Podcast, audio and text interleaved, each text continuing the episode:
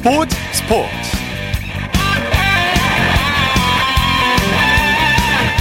여러분 안녕하십니까? 주말 스포츠 스포츠 아나운서 이창진입니다. 코로나19 확산세가 심상치 않죠. 스포츠계에도 코로나19 영향을 피해갈 수 없는데요. 특히 잉글랜드 프리미어, 프리미어 리그는 직격탄을 맞고 있습니다. 각 팀의 확진 선수들이 속출하면서 이번 주말에 예정됐던 10경기 중에서 5경기나 취소가 되는데요. 리그 중단 가능성까지 제기되고 있습니다. 축구뿐만 아니라 다른 경기도 코로나19 영향을 받고 있는데요. 미 프로농구 NBA와 미국 프로토볼에서도 확진자가 속속 발생해서 경기에 차질을 빚고 있습니다.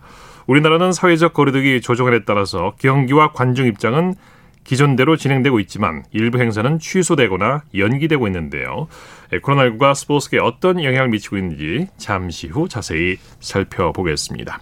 일요일 스포츠 버스 오늘도 주말 스포츠 버스 연말 기획 2020 도쿄올림픽 영광의 순간들로 시작합니다.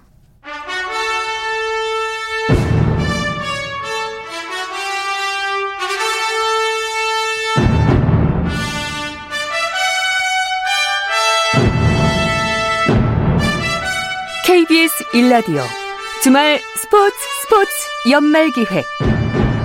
2020 도쿄올림픽 영광의 순간들 도쿄올림픽 그 영광과 환희의 순간들을 종목별로 정리해서 전해드리고 있습니다. 곽지현 리포터와 함께합니다. 어서 오십시오. 네, 안녕하세요. 오늘은 여자 배구 영광의 순간을 전해주신다고요? 그렇습니다. 이 한국 여자 배구 대표팀 정말 도쿄 올림픽에서 보인 선전은 국민들에게 큰 감동, 정말 전율을 그렇죠. 느끼게 했죠. 네. 이 경기마다 기적을 만들면서 아주 가슴 뭉클한 드라마를 만들었습니다. 네. 졌지만 잘 싸웠다. 이 도쿄올림픽 종목 중에 가장 재밌는 경기를 봤다. 이렇게 칭찬이 이어지면서 예. 여자 배구 역사에서 아마 가장 큰 인기와 박수를 받았습니다. 그래서 이번 도쿄올림픽에서 우리나라 여자 배구 대표팀 특히 한일전에서 아주 매운맛을 보여줬죠. 네. 그 여자 배구 A조 조별리그 4차전 일본과의 경기에서 정말 끝날 것 같았던 5세트에서 기적이 네, 일어났어요. 정말 재밌었어요. 네. 이 12대 14까지 몰린 상황에서 박정아 선수의 연속 득점으로 승부를 뒷수까지 끌고 갔고요. 네. 8강에 진출했습니다. 거의 졌다 생각했는데 이걸 뒤집었단 말이에요. 맞아요. 기적이죠. 이 지난 7월 31일 일본 도쿄 아리아케 경기장에서 열렸던 여자 배구 A조 조별리그 4차전 한일전에서 승리한 그 영광의 순간입니다. 스파이크 됐죠? 다시 살렸어요? 됐죠? 네. 점프 연결 박정아 밀어넣기 괜찮아요? 아웃시죠!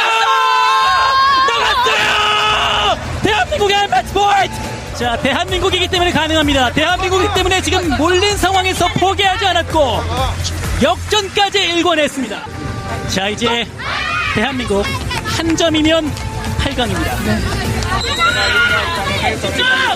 15대 14 대한민국의 매치 포인트입니다. 자, 우리 선수들이 또 한 번 기적을 만들어내고 8강을 확정짓기를 소망합니다. 네, 서브 좋아요. 스파이크 살렸어요. 됐죠? 네. 연결. 올라갑니다. 박정아. 밀어넣기. 네트 싸. 대한민국 대한민국 승리. 세트 스코어 3대 2. 아이고 정말 극적인 감동적인 승리였어요. 네. 우리 여자 배구가 일본을 물리치고 어, 극적인 승리를 거뒀는데 네. 이어서 한일전에 이어서 터키와의 경기에서도 또 감동을 전해줬죠. 그랬죠. 우리 대표팀이 터키를 3대 2로 이기고 4강 진출 확정했습니다. 예. 정말 마지막까지 혈전이 이어졌어요. 이 경기도 정말 대단했어요. 대단했죠. 이 15점을 먼저 내면서 내년은 승리하는 마지막 세트에서도 한 점 차 이내의 접전이 이어진 겁니다. 네. 이 매치 포인트를 한 점 앞둔 14대 13. 그 상황에서 김연경 선수의 공격이 성공했습니다. 네, 네. 이 마지막 스파이크가 이 터키 네트에 적중하면서 15대 13으로 승리했고요. 지난 8월 4일 도쿄 아리아케 아레나에서 열렸던 여자 배구 8강전 그 영광의 순간 들어보시죠. 이제 대한민국 네. 승리까지 단 한 점. 자 이제 매치 포인트 대한민국 자. 받고 올려놓습니다. 처리. 밀어넣기. 스파이크. 자 한 점 차예요. 집중해야 돼요. 집중해야 됩니다. 이 한 점을 위해서 대한민국 작전 시간을 요청합니다.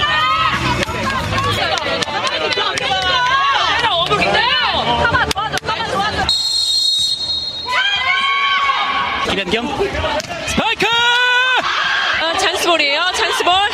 김연경 여러분 보고 계십니까 대한민국 여자 배구가 4강으로 갑니다 와, 저 정말 4강 갈 줄 몰랐어요. 정말 우리가 꿈 네, 정말 큰일을 해냈어요. 한국 여자 배구 대표팀 배구 강자 터키를 꺾고 2012년 런던 올림픽에 이어서 9년 만에 또다시 4강 신화를 만들어냈어요. 네, 만들어냈습니다. 우리나라 여자 배구 대표팀은 지난 1976년이었죠. 몬트리올 올림픽 동메달을 땄어요. 네. 그 이후에 이렇게 45년 만에 이번에 메달에 도전한 거죠.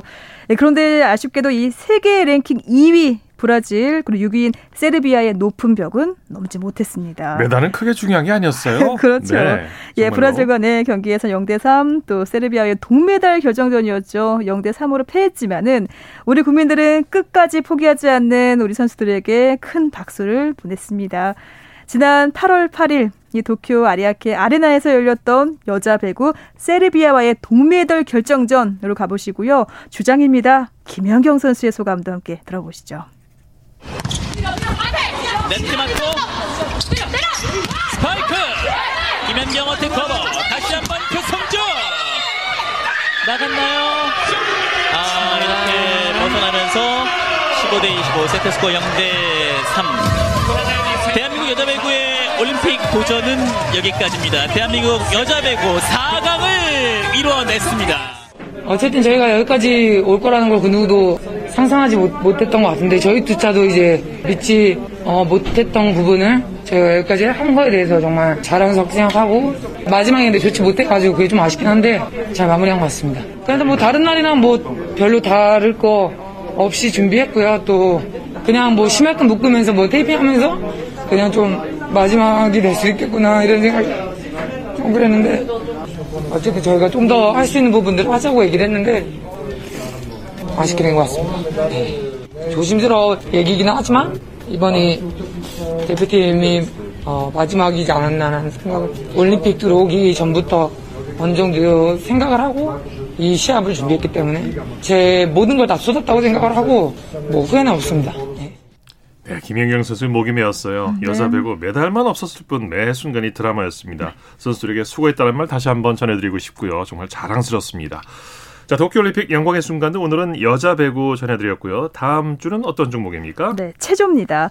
여서정 선수가 전한 네, 영광의 순간 다음 주 토요일에 전해드리겠습니다. 네, 이 소식도 감동적이었죠. 네. 자, 주말 스포츠 스포츠 연말 기획 2020 도쿄올림픽 영광의 순간들 곽지현 리포터와 함께했습니다. 수고했습니다. 네, 고맙습니다.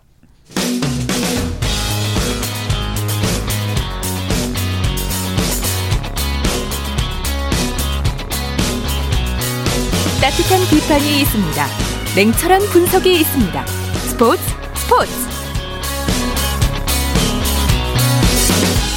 일요일 스포츠 스포츠 생방송으로 함께하고 계십니다. 9시 28분 막 지나고 있습니다. 이어서 프로배구 소식입니다. 스포츠 동아의 강산 기자와 함께하고 있습니다. 안녕하십니까? 네, 안녕하세요. 조금 전에 에, 도쿄올림픽 감동의 순간들에서도 전해드렸습니다만 이 뭐 올림픽 그 힘도 있었겠습니다. 배구 인기가 날로 커지고 있을, 있어요. 그 열기를 오늘도 확인할 수 있었죠? 네, 그렇습니다. 뭐 올림픽의 열기도 있고요. 최근에 배구 인기도 엄청난데요. 오늘 남자부 경기가 열린 의정부에는 1,038명, 네. 여자부 경기가 열린 김천에는 올 시즌 최다인 2,419명의 관중이 들어찼습니다. 예. 코로나19의 폭설까지 겹치면서 관중 동원이 쉽지 않은 상황이지만 배구 팬들의 열정이 정말 대단한 것을 다시 한번 느끼고 있습니다. 네, 여자 배구 2,000명이 몰렸군요. 먼저 남자부 경기부터 살펴보죠. 대한항공이 KB손해보험에 7연승을 저지했네요. 네, 그렇습니다. 남자부 경기에서는 대한항공이 KB손해보험을 세트스코어 3대 2로 꺾고 승점 30점 고지를 밟으면서 선두를 유지했습니다. 네. 연승 행진을 6에서 마감한 KB손해보험은 승점 29로 2위를 유지했습니다. 네, 양 팀이 풀세트 접전을 벌였죠. 네, 오늘 경기 정말 팽팽했는데요. 4세트까지는 매 세트 일방적인 경기력으로 승리를 가져가다 보니 5세트가 돼서야 승부의 추가 기울었습니다. 네. 대한항공이 5세트 초반 링컨의 백어택과 오픈, 정지석의 오픈과 퀵오픈으로 4대 0을 만들면서 일찌감치 승부를 갈랐고요. 8대 5 상황에서 정지석의 퀵오픈을 시작으로 넉 점을 뽑아내면서 승부를 갈랐습니다. 네, 말씀하신 대로 링컨과 정지석 선수가 팀 승리를 이끌었어요. 네, 그렇습니다. 오늘 링컨이 30점에 70.7%의 공격 성공률로 활약을 펼쳤고요.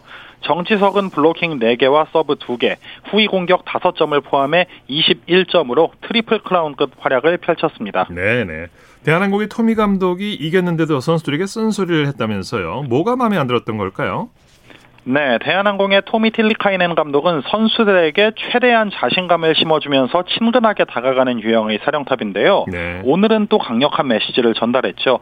특히 오늘 1세트에 전혀 준비가 되지 않았다면서 우리 코트로 떨어지는 공을 충분히 잡아낼 수 있었는데 집중력이 조금은 아쉬웠다는 부분을 선수들에게 다시 한번 강조하겠다고 이야기했습니다. 예. 여자부 경기 살펴보죠. 한국도로공사의 기세가 정말 대단한데요. GS 칼텍스를 꺾고 8연승을 거뒀어요. 그렇습니다. 그야말로 파죽지세인데요. 오늘 김천에서 열린 홈 경기에서도 도로공사가 GS 칼텍스를 3대 1로 꺾고 8연승을 질주하면서 네. 2위로 올라섰습니다. 예, 한국도로공사가 팀 최다 연승까지 1승만 남겨놓고 있죠. 그렇습니다. 도로공사의 역대 최다 연승은 2014-2015 시즌 기록한 9연승인데요. 지금의 상승세는 주전 세터를 기존의 이고은에서 이윤정으로 교체하는 변화를 두- 준 뒤에 시작된 점이 또 눈에 띕니다. 네, 양 팀이 팽팽한 접전을 벌였는데 블로킹이 승패를 갈랐어요. 네, 오늘 도로공사는 신들린 듯한 블로킹 컨디션을 보여줬습니다. 켈시와 정대영, 배유나가 나란히 4개의 블로킹으로 높이를 자랑했는데요. 네. 1세트를 내준 뒤 2세트부터는 블로킹의 우위를 앞세워서 경기를 주도했습니다. 네, 켈시와 박정 켈시와 박정환 선수의 득점은 어땠나요? 네, 오늘 켈시가 26점의 공격 성공률 44%, 박정아가 18점의 공격 성공률 39.53%를 기록했습니다. 뭐 그뿐 아니라 전세ян이 9점, 배유나와 정대영이 7점씩을 추가하면서 공격수 전원이 제 몫을 해냈습니다. 네, 오늘 경기 김종민 감독의 전략이 아주 좋았죠. 그렇습니다. 도로공사는 오늘 GS 칼텍스의 주포 모마 바소코를 확실히 봉쇄하자는 전략을 펼쳤는데요. 그 부분이 확실히 통했습니다. 네. 모마의 범실 12개를 유발하면서 포인트를 가져갔고 팀의 전체 범실은 15개로 줄이면서 불필요한 실점은 막았습니다. 네. 자, 프로배구 치열한 순위 경쟁이 벌어지고 있는데 순위 한번 살펴볼까요? 남자부는 승점 30점의 대한항공과 29점의 KB손해보험이 1, 2위, 27점의 한국전력이 3위입니다. 승점 23점의 OK금융그룹과 22점의 삼성화재가 4위와 5위, 19점의 현대캐피탈과 18점의 우리카드가 6위와 7위인데요. 어느 정도의 격차는 있지만 누구에게든 기회가 열려 있는 순위표라고 할 수가 그렇죠. 있겠고요. 여자부는 승점 45점인 현대건설의 독주 체제가 이어지는 가운데 34점의 도로공사와 GS칼텍스가 승수 차이로 2위와 3위, 30점의 인삼공사가 4위고요. 승점 12점의 흥국생명이 5위, 8점의 기업은행과 5점의 팩퍼저축은행이 6위와 7위입니다. 2위부터 4위까지 경쟁이 굉장히 치열한 상황인데 그렇죠. 앞으로 이 팀들 간의 매치업은 매 경기가 살얼음판을 연상케 할 것으로 보입니다. 네, 소식 감사합니다. 고맙습니다. 프로배구 소식 스포츠 동아의 강산 기자와 함께했고요. 이어서 프로농구 소식 살펴보겠습니다. KBS N스포츠의 손대범 농구 해설위원과 함께합니다. 안녕하세요. 네, 안녕하세요. 오늘은 어떤 경기를 중계하고 오셨습니까? 네, 오늘은 여자 프로농구 신한은행과 삼성생명 경기를 중계했습니다. 예. 어, 여자 농구는 내일 경기를 끝으로 이제 12월 30일까지 올스타 휴식기에 돌입하게 되는데 어, 당분간 경기가 없어서 그런지 팬들도 좀 경기를 보고자 많이들 모이셨고요. 네. 또 선수들도 좋은 분위기 속에서 휴식기를 맞고자 어, 마지막 힘까지 쏟아내는 분위기였습니다. 네. 먼저 손혜원께서 중계한 신한은행과 삼성생명의 경기부터 살펴볼까요? 네, 오늘 인천에서 열린 신한은행과 삼성생명 간의 경기는 신한은행이 66대 54로 승리를 거두었습니다. 네. 오늘 승리로 신한은행은 홈 4연승과 함께 2위 우리은행과 한 게임 반차로 어, 좁혔고요. 삼성생명은 4위 자리를 지킨 가운데 원정 5연패에 빠지게 되었습니다. 네. 신한은행이 초반부터 기선제압을 했는데 특히 김단비 선수가 펄펄 날았죠. 네, 오늘 신한은행 노련미에 삼성생명이 제압을 당한 경기였습니다. 네. 어, 신한은행은 1쿼터를 20대 13, 전반을 43대 25로 앞서가면서 주도권을 잡았는데, 어, 그 중심에는 말씀하신 김단비 선수가 있었습니다. 오늘 23득점에 리바운드 12개, 블록슛 2개를 기록했는데, 뭐 득점이면 득점, 수비면 수비, 여러 면에서 삼성생명 젊은 선수들을 좀 압도하면서 승리를 이끌었습니다. 네. 아, 남자 프로농구 살펴보죠. KT가 한국가스공사를 꺾고 선두를 지켜냈네요. 네, 수원 KT는 대구체육관에서 열린 한국가스공사의 원정 경기에서 72대 69로 승리를 거뒀습니다. 네. 오늘 승리로 1위 자리를 굳게 지켰고요. 반대로 가스공사는 앤드루 니콜슨의 결장에도 불구하고 마지막까지 잘 쫓아갔지만 어, 시즌 3연승에 실패했습니다. 네. 전반은 좀 재미가 없었는데 후반에 명승부가 벌어졌어요. 그렇습니다. 전반은 양팀 모두 야투가 좀 말을 안 들었죠. 어, 그 와중에 좀 리바운드를 앞섰던 KT가 전반을 크게 앞서갔는데요. 하지만 후반전은 말씀대로 재밌는 승부가 펼쳐졌습니다. 네. 이 가스공사가 3쿼터에만 3점슛 7개를 넣으면서 흐름을 바꿨는데요.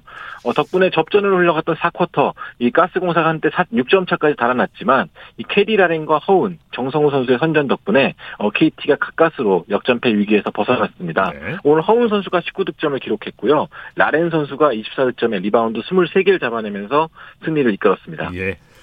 SK는 KCC를 꺾고 2연승을 거뒀네요. 네, 잠실 학생체육관에서 열린 SK와 KCC 간의 경기는 SK가 83대 83으로 승리를 거두면서 2연승을 달렸고요. 네. 또 선두인 KT와의 격차도 한 게임 차로 좁혔습니다. 네. 4쿼터까지 치열한 접전이 펼쳐졌죠? 네, 양 팀이 흐름을 주고받으면서 접전이 계속됐습니다. 이 4쿼터 시작할 때도 64대 64 동점이었는데요. 어, 하지만 SK의 뒷심이 더 강했습니다. 이 승부처의 자밀 워니의 훅- 훅슛에 또 최준용과 김선형 선수의 이 돌파 득점이 나오면서 쐐기를 박았는데요. 오늘 워니 선수가 25득점, 또 김선형 선수가 17득점에 어시스트 10개를 기록하면서 어, 기분 좋은 승리를 이끌어줬습니다. 네. KGC 인삼공사가 오리온을 잡고 4연승을 거뒀네요. 네, 고향에서 열린 KGC 인성공사와 오리온의 경기는 KGC 인성공사가 95대 83으로 승리를 거두며 4연승으로 3위를 지켰습니다. 네. 반대로 오리온은 이틀 연속 경기였는데 이틀 연속 외국 선수 한 명으로 뛰다 보니까 뒷심 부족으로 무너지고 말았거든요. 어, 4연패에 빠지고 말았습니다. 네. KGC 인삼공사가 화끈한 공격력을 보여줬죠. 네, 오늘도 손끝이 뜨거웠습니다. 오늘 경기 전까지 3경기 연속으로 100득점 이상을 올렸던 KGC인데요. 오늘 100점까지는 아니었지만 95점으로 또 뜨거운 화력을 보였습니다. 네. 이 스펠맨 선수가 29득점, 또 전성현 선수가 3점 5개와 함께 21득점, 또 변준형 선수가 어시스트 9개를 기록했는데요. 어, 역시나 이 승부처까지는 대등하게 갔지만 결국 외국 선수가 한 명이 빠진 오리온은 어, 뒷심 부족으로 무너지고 말았고요. 네. 반면에 KGC는 스펠맨의 득점력을 앞세워서 어, 기분 좋게 주말을 맞이했습니다. 네. 자, 이- 이번에는 NBA 소식 살펴볼까요? 어제 손 위원님이 전한 NBA 소식 중에서 정정할 사항이 있다고요? 네, 어제 제가 유타 재즈와 샌안토니오 스퍼스의 경기를 전하면서 어, 기록 하나를 좀 잘못 말씀드렸습니다. 네. 이 샌안토니오가 128대 126으로 승리하면서 이 그렉, 그렉 포포비치 감독이 이 레니 윌킨스가 갖고 있는 이 1332승 NBA 역대 최다승 2위에 해당하는 이 기록까지 한 걸음 남았다고 잘못 말씀드렸는데 어, 기록 집계 과정에서 제가 계산을 잘못했습니다. 네네. 어, 아직 10승 정도 남은 상태이기 때문에 이 가시권인 건 맞지만 이 숫자만 본다면 아직까지 그 한 걸음 남은 건 좀 아니고요. 아직 한 10승 정도가 남았습니다. 그래서 좀 혼선을 드린 것 같아서 정정하고 어, 실수 없도록 하겠습니다. 네. 자, 오늘 NBA 경기 소식도 좀 정리해 주실까요? 네, 오늘 올랜도 매직과 브루클린 네츠 간의 경기가 좀 화제였습니다. 이 오늘 브루클린 네츠는 이 주축 선수들이 무더기로 코로나19 바이러스에 걸리면서 10명 정도가 오늘 경기 뛰지 못했거든요. 네. 어, 이에 따라서 어, 거의 하부리그에서 뛰던 선수까지 불러 모아서 경기를 치르느라 좀 진땀을 뺐는데요. 어, 결국 올랜도 매직이라는 그 올랜도 매직에게 100대 93으로 패했습니다. 이 사실 절- 정상 전력이라면은 이 브루클린 네츠가 절대로 질 수 없는 경기였는데 이 워낙 선수가 없다 보니까 결국 올랜도 매직에게 패하는 또 이변의 희생양이 되고 말았습니다. 네. 소식 감사합니다. 네, 고맙습니다. 프로농구 소식 KBS N스포츠의 손대범 농구 해설위원과 살펴봤고요. 이어서 축구 소식 전해드립니다. 일간 스포츠의 김지한 기자와 함께합니다. 안녕하세요. 네, 안녕하세요. 자, 최근 팀 훈련에 합류한 토트넘의 손흥민 선수 내일 새벽 리버풀과의 프리미어리그 경기 출전을 준비하고 있죠. 네, 토트넘이 우리 시각으로 내일 새벽 1시 30분에 영국 런던 토트넘 홋스퍼 스타디움에서 2021-22 시즌 잉글랜드 프리미어리그 18라운드 리버풀과 홈 경기를 치를 예정입니다. 네. 아, 토트넘의 주 공격수인 이 손흥민 선수의 출격도 역시 기대하고 있는데요. 네. 지난 5일 노리치 시티와의 경기에서 한 골 1개 도움을 기록했던 손흥민 선수 최근에 코로나19 확진 판정을 받았다는 영국 현지 언론 보도가 있었고요. 네. 잠시 훈련에 불참을 했다가 어제 이 팀 훈련에 합류한 모습이 구단 소셜 미디어 동영상을 통해 공개가 됐습니다. 네. 아, 리버풀전에 대한 강한 의혹도 손흥민 선수가 보였는데요. 영국 현지 언론과의 인터뷰에서 손흥민 선수는 우리의 홈 경기다. 네. 어, 그들 그러니까 리버풀에게 끔찍한 밤이 되길 바란다. 아, 이렇게 네. 말하면서 각오를 굳게 다졌습니다. 잠시 후 이제 4시간 정도 후에 경기가 펼쳐지게 되겠는데 네. 영국 현지에서는 손흥민 선수의 선발 출격 가능성에 대해서 엇갈린 전망을 내놓고 있다고요.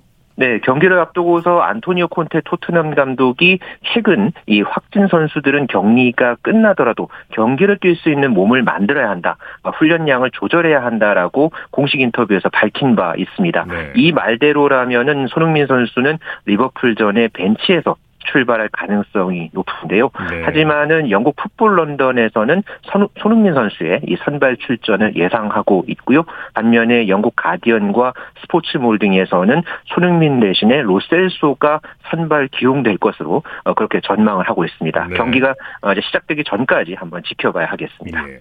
손흥민 선수가 리버풀전에 출장하게 되면 토트넘 통산 300번째 경기에 나서게 되는 거죠. 네, 현재 손흥민 선수 토트넘 통산 299경기에 나서서 통산 114골, 67개의 도움을 기록 중입니다. 네. 어, 이에 따라서 리버풀전에서 손흥민 선수가 선발이든 교체든 그라운드를 밟게 된다면은 토트넘 통산 300번째 경기를 치르게 됩니다. 네, 이미 뭐 토트넘의 전설이 된 손흥민 선수입니다. 네. 이 토트넘이 다른 팀에 비해서 경기를 덜 치렀는데요. 지금 에, 프리미어리그 순위는 어떻습니까?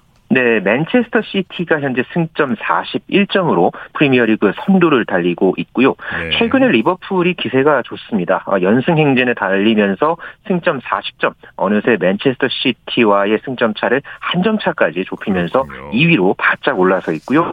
첼시가 승점 37점으로 3위에 오르면서 이 세 개 팀이 3강을 현재 형성을 하고 있습니다. 네, 네. 아, 토트넘은 맨시티에 비해서 3경기를 덜 치러서 현재 승점 25점으로 7위에 랭크 중인데요.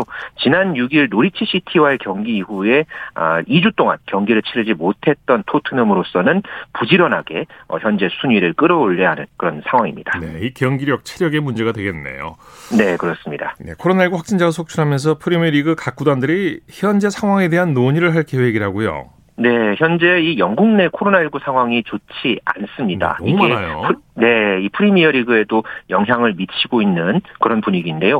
어, 최근 한 주 사이에 이 코로나19 검사에서 이 프리미어 리그 각 구단과 스태프들 중에서 역대 한 주 기간 최다인 42명의 신규 확진자가 나왔습니다. 네. 에, 토트넘과 맨체스터 유나이티드에서는 집단 감염이 발생을 했고 또 레스터 시티와 왓포드, 뭐 첼시, 울버햄턴 어, 이런 구단 들에서도 확진자가 속출했습니다. 네. 아, 이렇게 되면서 프리미어리그 구단 각 팀 감독들과 아, 주장들이 내일 어, 현지 시간으로 내일 모여서 점점 더 악화되고 있는 이 코로나19 상황에 대한 논의를 할 계획이라고 어, 영국 현지 언론들이 밝혔는데요. 네. 아무래도 이 당장의 이 리그 중단이 결정되지는 않겠습니다만은 현 상황을 프리미어리그 구단들도 심각하게 보고 있기 때문에 예. 이 향후의 운영 방향성 정도는 어느 정도 이 협의를 통해서 정리될 것으로 보여서 어, 이 결과가 주목되고 있습니다. 네, 영국 인구가 6천 6천만 명 정도, 우리나라보다 천만 명 정도가 많은데 네. 아, 확진자가 하루 6만 명 정도 나온다는 건 너무 많이 나오는 숫자네요. 그러니까요. 지금 네. 어쨌든 프리미어리그 구단들의 거의 한 절반 가량이 계속 지금 코로나19 확진자가 나오고 있기 때문에 네. 상황이 그렇게 썩 좋지만은 않아 보입니다. 예. 자, 이 손흥민 선수가 국제축구 역사통계연맹에서 선정한 올해의 아시아 축구 선수 영예를 나눴다고요? 네, 이 국제축구 역사 통계 연맹이 오늘 이 발표한 아시아 축구 연맹 소속 올해의 선수 명단에서 손흥민 선수를 올해의 남자 선수로 어, 선정을 했습니다. 예. 2020-21 시즌에 22골을 이 토트넘에서 넣었고 또 현재 시즌에도 7골을 터트리면서 아주 맹활약을 펼치고 있죠. 또 국가대표 경기에서도 올, 시- 올해 이 4골을 기록을 하면서 역시 A 대표팀 주장다운 그런 어떤 맹활약을 펼쳤는데요. 예. 어, 손흥민 선수는 올해 1월에 발표됐던 어, 이 어, 또 IFFHS 이 아시아 최고의 남자 선수로 선정이 된 데 이어서 이 부문에서 2년 연속 수상에 영예를 안았습니다. 이건 뭐 누구도 인정할 만한 사안이죠. 네. 그렇죠. 네.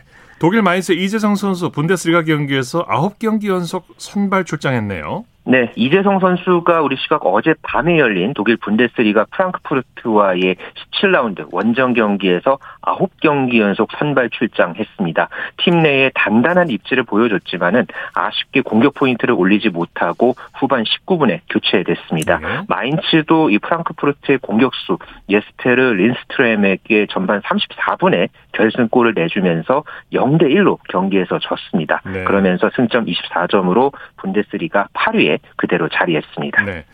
자, 올 시즌 국내 프로축구 K리그 1에서 준우승한 울산 현대가 국가대표 수비수 김영권 선수를 영입했네요. 네, 울산 현대가 오늘 김영권 선수의 영입 사실을 공식적으로 발표했습니다. 네. 아, 3년 계약으로 현재 알려져 있는데요.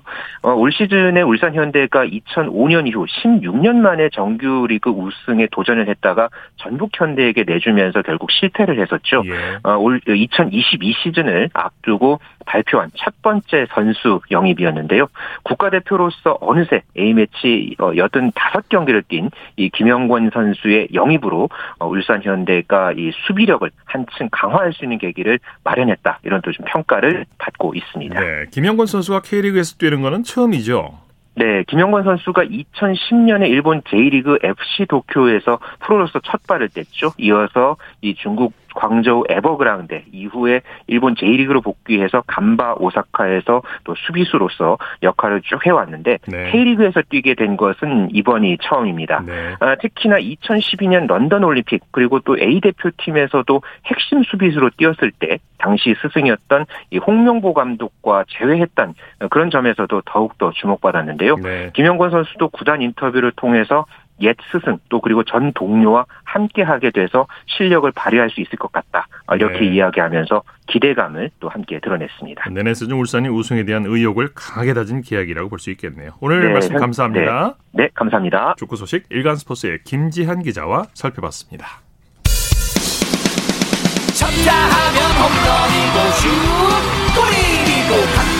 없는 한편의 드라마.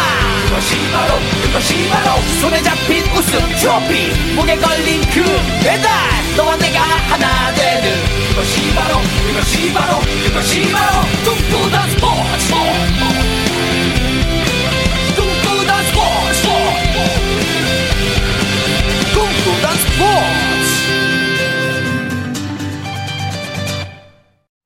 일요일 스포츠 스포츠 생방송으로 함께하고 계십니다. 9시 46분 지나고 있습니다. 이어서 스포츠 속에 숨어있는 과학 이야기를 살펴보는 기영노의 스포츠와 과학 시간입니다. 스포츠 평론가 기영노 씨와 함께합니다. 어서 오십시오. 네, 안녕하세요. 자, 오늘은 어떤 얘기를 들려주시겠습니까? 예, 지난주 이상호 선수가 한국 선수로는 최초로 스노보드 월드컵 대회전에서 금메달을 땄습니다. 네네. 아, 회전에서는 은메달, 그리고 오늘은 또 이탈리아 코르티나 담페초에서 벌어진 월드컵 평행 대회전에서 은메달을 따내서 지금 세계 랭킹 1위가 됐습니다. 대단한 성적이에요. 네, 그 이유가 사건. 이제 네. 스노보드 즉 데크를 4cm 늘린 것 때문이라고 하는데 네. 그래서 오늘은 스- 어, 오늘 스포츠 과학은 스노보드의 데크에 대해서 알아보겠습니다. 네. 자, 데크에 대해서 알아보기 전에 먼저 이제 스노보드 종목부터 좀 설명을 해 주시죠. 예, 스노보드 알파인 종목은 PGS라고 하는 평행 대회전 네. 그리고 평행 회전이 있는데 이상호 선수가 지난 12일 러시아 반노에서 열린 국제 스키 연맹 FIS 스노보드 월드컵 평행 대회전에서 한국 선수 최초로 금메달을 땄고요. 네. 또 다음 날 평행 회전에서는 은메달을 땄습니다. 네. 이 평행 대회전, 평행 회전의 슬로프 길이는 얼마나 차이가 납니까? 대회전은 표고, 표고차가 120에서 200m 사이고요. 예. 슬로프 길이는 최소 400m에서 최대 700m입니다. 네네. 슬로프를 내려오면서 기문을 통과해야 하는데 기문수는 최소 18개에서 최대 25개고요. 네네. 지난해부터 김문과 김문 사이가 22m에서 24m로 2m 늘어난 것 때문에 데크를 4cm 늘릴 수 있, 었던 겁니다. 네네. 평양 회전은 표고차가 80에서 120m고요. 슬로프가 좀 짧죠. 250에서 450m. 네. 기문도 또 10개에서 14개, 14개 사이입니다. 네. 이 표고차라는 건 출발 고도, 출발 높이를 예, 말하는 거죠. 높이를 말하는 겁니다. 네. 예. 이 스노보드 선수들 보면은 아이스하키 선수들처럼 중무장을 하고 있던데요. 네, 우선 의류 보호구가 있고요. 데크와 바인딩 부츠가 있습니다. 네. 스노보드는 경사가 심한 슬로프에서 시속 7, 80km, 최대 100km도 나온다고 해요. 네. 어, 그래서 데크가 부츠에서 떨어지면은 다시 잡을 수 없기 때문에 이 보드에 바인딩 장치를 하게 되는 겁니다. 예.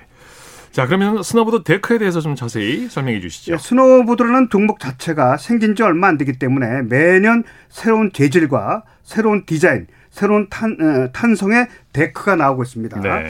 데크는 PGS라고 불리는 평행 대회전용 데크와 또 평행 회전이라고 불리는 회전용 데크가 있습니다. 예. 아, 평행 대회전 데크는 길고 회전 데크는 짧습니다. 네. 뭐 더 정확히 말씀드리면 대회전 데크는 1m 80에서 1m 90 정도 되고요. 회전은 1m 60으로 짧습니다. 예, 그렇군요. 이 데크 길이가 차이가 나는 이유를 좀 설명해 주시죠. 슬로프 길이와 기문 사이의 공간 때문에 그런데요. 네네. 평행 대회전은 슬로프가 길고 기문 사이가 넓기 때문에 길이가 긴 데크를 신어도 되고요. 예. 평행 회전은 슬로프 길이가 짧고 기문 사이도 좁기 때문에 데크 길이가 짧은 겁니다. 예. 자, 그렇다면 이상호 선수는 이번에 어떤 종목의 데크 길이를 조정한 건가요? 회전 데크는 160cm 그대로입니다. 네. 그런데 데크 길이가 늘어난 것은 평행 대회전 데크입니다. 네. 종전에 185cm에서 4cm 늘린 189cm 데크를 신었습니다. 늘린 이유가 있겠죠? 앞서 제가 말씀드렸듯이 기문 사이가 22m에서 24m로 2m 더 늘어났기 때문에 네. 이게 속도는 늘은 어, 빨라지는데 회전할 때 이게 속도가 줄어들잖아요. 그렇죠. 근데 이게 이제 김문사이가 넓어졌기 때문에 음. 그 시간이 짧아졌다는 얘기죠. 네, 네, 네. 회전하는 시간이. 네. 그래서 속도는 살리면서 회전할 음. 때 걸리는 시간을 짧게 됐기 때문에 좋은 기록이 나올 수 있었던 겁니다. 네. 아, 그러니까 아, 또한 올해 이상하게도 몸 컨디션도 매우 좋다고 합니다. 이상호 네, 선수가. 네. 그 컨디션이 베이징 올림픽 때까지 이어져야 되는데 지금 세계 랭킹 1위입니다. 지금 페이스랑 뭐 이어질 듯합니다. 네, 그렇습니다. 이런 또 자신감이 중요한 거고요. 네. 이상원 선수 베이징 올림픽에서 평양 대회전, 평양 회전 두 종목에 모두 출전합니까? 아, 그렇지 않아요. 월드컵이나 세계 선수권 대회는 그 평양 대회전과 평양 회전 두 종목 모두 있습니다. 네. 지금 월드컵을 하고 있는데 첫날 대회전, 둘째 날 회전하고 있잖아요. 어, 그런데 2018 평창 동계올림픽부터 평양 회전 종목이 올림픽에서 빠졌습니다. 빠졌군요. 네. 아, 그래서 이상호 선수가 지난 평창 동계올림픽에서 은메달을 딴 종목도 평양 음. 대전입니다. 네. 그리고 오는 2022년 2월 4일 개막되는 베이징 동계올림픽에도 평양 대전 한 종목만 열리고 네. 이상호 선수가 아마 독일, 이탈리아, 캐나다 이런 선수들과 함께 금메달을 다툴 것으로 보여지는데 네. 당일 컨디션이 굉장히 중요합니다. 네. 이게 8강까지는 무난한데 그 이상의 성적이 올리기 위해서는 이 당일 컨디션이 매우 중요한데 네. 아마 평창 동계올림픽 때 은메달 경험이 있기 때문에 아마 이번에 충분히 금메달을 기대할 수 있다 네. 이렇게 볼 수 있겠습니다. 좋은 느낌이 드는데요. 네. 기영노의 스포츠와 과학 오늘은 스- 스노보드 그리고 스노보드 데크에 대해서 말씀 나눠봤습니다. 스포츠 평론가 기영노 씨와 함께했습니다. 수고했습니다. 네, 안녕히 계십시오.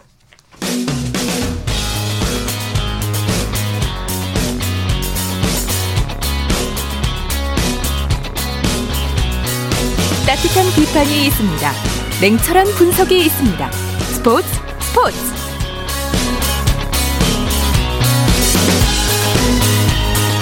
이어서 다양한 종목의 스포츠 소식을 전해드리는 주간 스포츠 하이라이트 시간입니다. 이혜리 리포터와 함께합니다. 어서 오십시오. 네, 안녕하세요. 첫 소식 우리 수영의 황선호 선수가 2021 국제수영연맹 쇼트코스 세계 수영선수권 대회에서 자유형 200m에서 금메달을 따냈어요. 네, 그렇습니다. 이로써 한국 수영의 1인자로 황선우 선수가 우뚝 섰는데요. 네. 이 황선우 선수가 우리나라 시간으로 어제 아랍에미리트 아부다비에서 열린 2021 국제수영연맹 쇼트코스 세계수영선수권 대회 자유형 200m 종목에 출전해서 금메달을 땄습니다. 네. 어제 KBS 9시 뉴스입니다.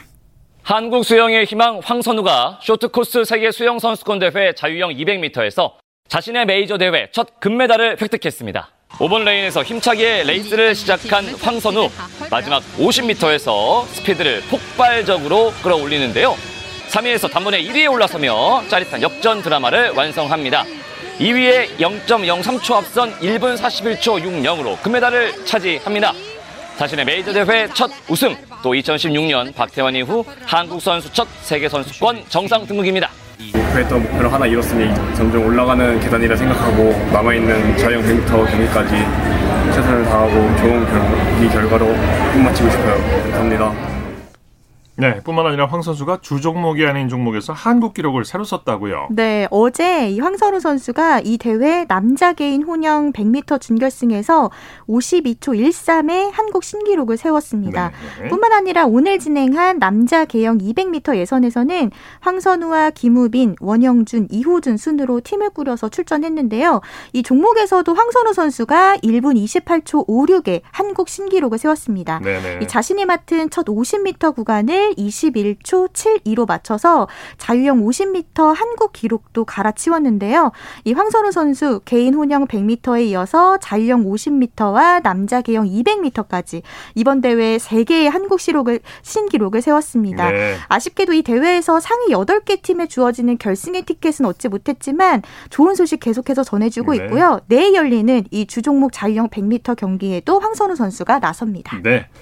조금 전 스포츠와 과학 시간에 스노보드 얘기를 했었는데 이상호 선수가 또 은메달을 따냈어요. 네, 오늘이었는데요. 이탈리아에서 열린 2021-2022 스노보드 월드컵 알파인 남자 평행 대회전 결승에서 어, 이상호 선수가 스위스의 다리오 카비에젤에게 져서 아쉽게 은메달을 획득했습니다. 예. 하지만 이상호 선수 계속해서 좋은 성적 들려주고 있잖아요. 그렇죠. 이렇게 월드컵에서 부활하게 된 비결이 있습니다. 지난 13일 월요일 KBS 9시 뉴스로 들어보시죠. 평행대회전 결승에서 독일 바우마이스터를 따돌리고 생애 첫 월드컵 정상에 오른 이상호. 시상식 직전 이상호와 바우마이스터의 대화가 눈길을 끕니다. 이상호는 KBS와의 인터뷰에서 장비 교체가 신의 한 수였다고 밝혔습니다. 원래 185cm짜리에서 189cm짜리로 4cm 늘어난 보드로 지금 바꿨죠. 그런 것들이 제가 생각엔 가장 경기력에 큰 영향을 준 것 같아요.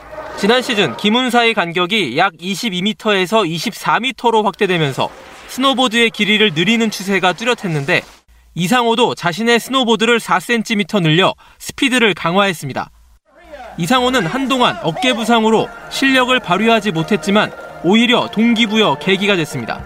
어, 물론 준비가 안 됐던 건 사실이지만 그래도 뭔가 스스로한테 조금 실망하고 자존심이 상했던 것 같아요. 그래서 좀 이번 시즌에는 지난 시즌보다 더 좋은 모습이면서 당, 이제 다가오는 올림픽에서 최고의 성적을 내보자라는 욕심을 갖게 되더라고요. 3년 전 평창에서 은메달 획득으로 한국 설상 종목에 새 역사를 쓴 이상호는 베이징에서는 금메달이라는 새로운 목표를 세웠습니다. 그리고 여자 컬링 팀킴이 2020 베이징 동계올림픽에 진출했죠. 네, 우리나라 시간으로 어제 네덜란드에서 열린 올림픽 자격 대회 여자 4인조 플레이오프 2차전에서 그 라트비아를 8대 5로 꺾고 팀킴이 올림픽 본선 티켓을 얻는 데 성공했습니다. 네. 이번 대회가 베이징 올림픽 출전권이 걸린 마지막 대회였는데 딱 한 장 남은 이 티켓은 팀킴에게 돌아갔습니다. 네. 자, 주간 스포츠 하이라이트 이혜리 리포터와 함께했습니다. 오늘 고맙습니다. 네, 고맙습니다. 스포츠 단신 전해드립니다. 우리나라 배드민턴의 간판 이소희 신승찬조가 세계 개인 배드민턴 선수권 대회 결승에 진출했습니다. 이소희 신승찬조는 우리 시간으로 오늘 열리는 결승에서 중국의 천칭천 자이판조와 대회 우승을 놓고 격돌하게 됩니다. 자, 스포츠 스포츠 오늘 준비한 소식은 여기까지고요. 내일은 8시 30분부터 들으실 수 있습니다. 함께해 주신 여러분 고맙습니다. 지금까지 아나운서 이창진이었습니다. 스포츠 스포츠